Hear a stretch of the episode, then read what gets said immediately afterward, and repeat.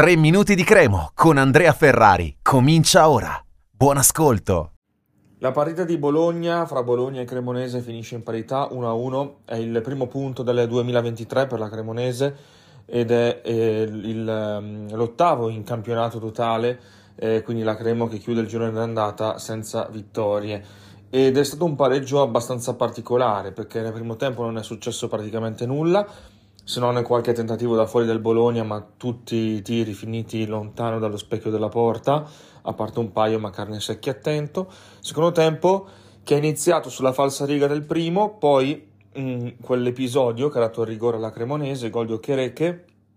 dal dischetto molto bravo a segnare l'1-0, Cremonese finalmente in vantaggio in una partita, non capitava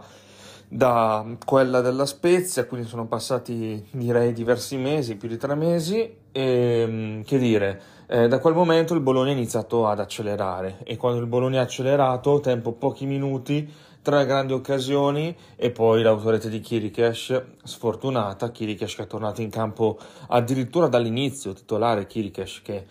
comunque non capitava dalla partita con la Lazio, lì invece siamo a 4 mesi fa e ha fatto una partita di alti e bassi, soprattutto alti con alcune chiusure importanti, peccato per quell'autorete e per una seconda autorete sfiorata, perché poi il Bologna dopo aver fatto gol, o meglio dopo che Kirikesh si è fatto gol da solo, ha attaccato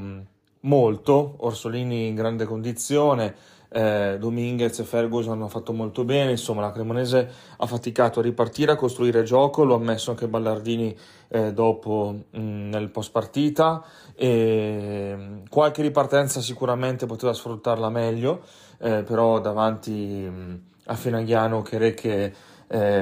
non si sono capiti molto, ecco, quando hanno giocato insieme, e il Bologna davvero ha sfiorato a più riprese il gol del vantaggio, Carnesecchi molto bravo in tante situazioni, e poi alla fine al 97esimo questo fischio finale di liberazione che comunque non cambia nulla dal punto di vista della classifica, non credo che faccia anche molto morale, sì certo finalmente trovi un punto dopo che ne hai perse 4 di fila, però per una Cremonese che è già in una situazione molto critica di classifica quel punto lì serve davvero a poco se non a niente. E Ballardini lo sa, cerca di tenere unito il gruppo, cerca di non fargli vedere la classifica e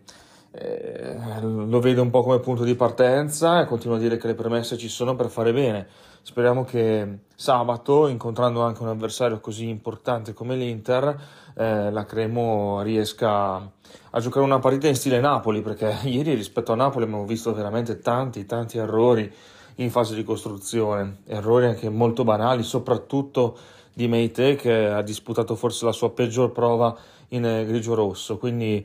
bisogna lavorare su quello, Ballardini lo sa, ha detto che la Cremonese,